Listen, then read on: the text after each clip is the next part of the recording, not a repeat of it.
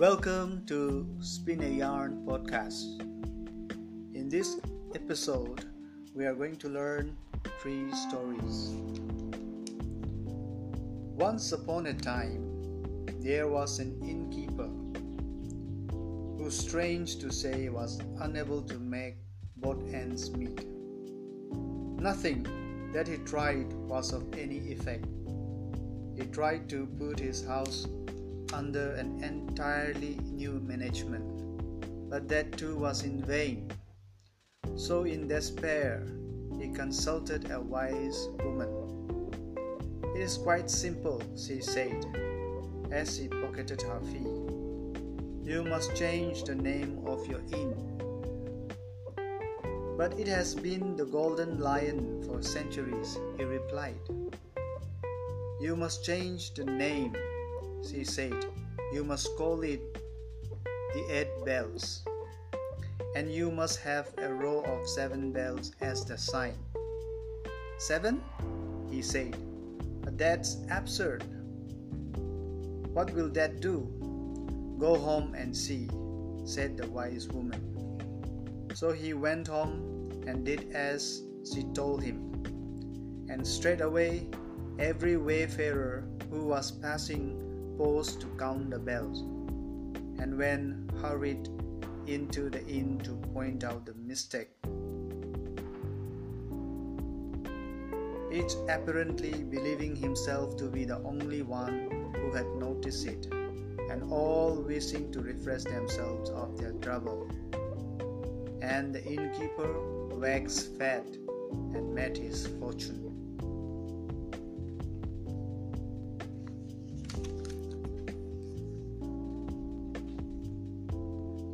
Second story is a disciple of a Greek philosopher was commanded by his master for three years to give money to everyone who insulted him.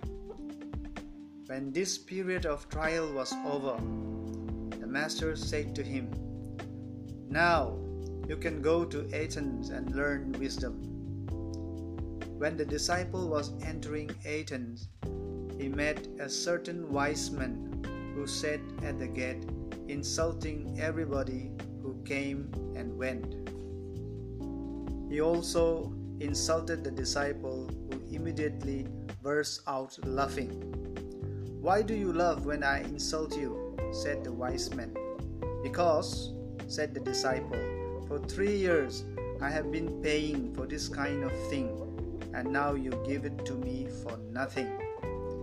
Enter the city, said the wise man. It is all yours. The third and final story for today is Two monks on a pilgrimage came to the ford of a river. There they saw a girl dressed in all her finery and obviously not knowing what to do for the river was high and she did not want her clothes spoiled. Without more ado, one of the monks took her on his back, carried her across, and put her down on dry ground. Then the monks continued their way, but the other monk started complaining. Surely it is not right to touch a woman. It is against the commandment to have close contact with women.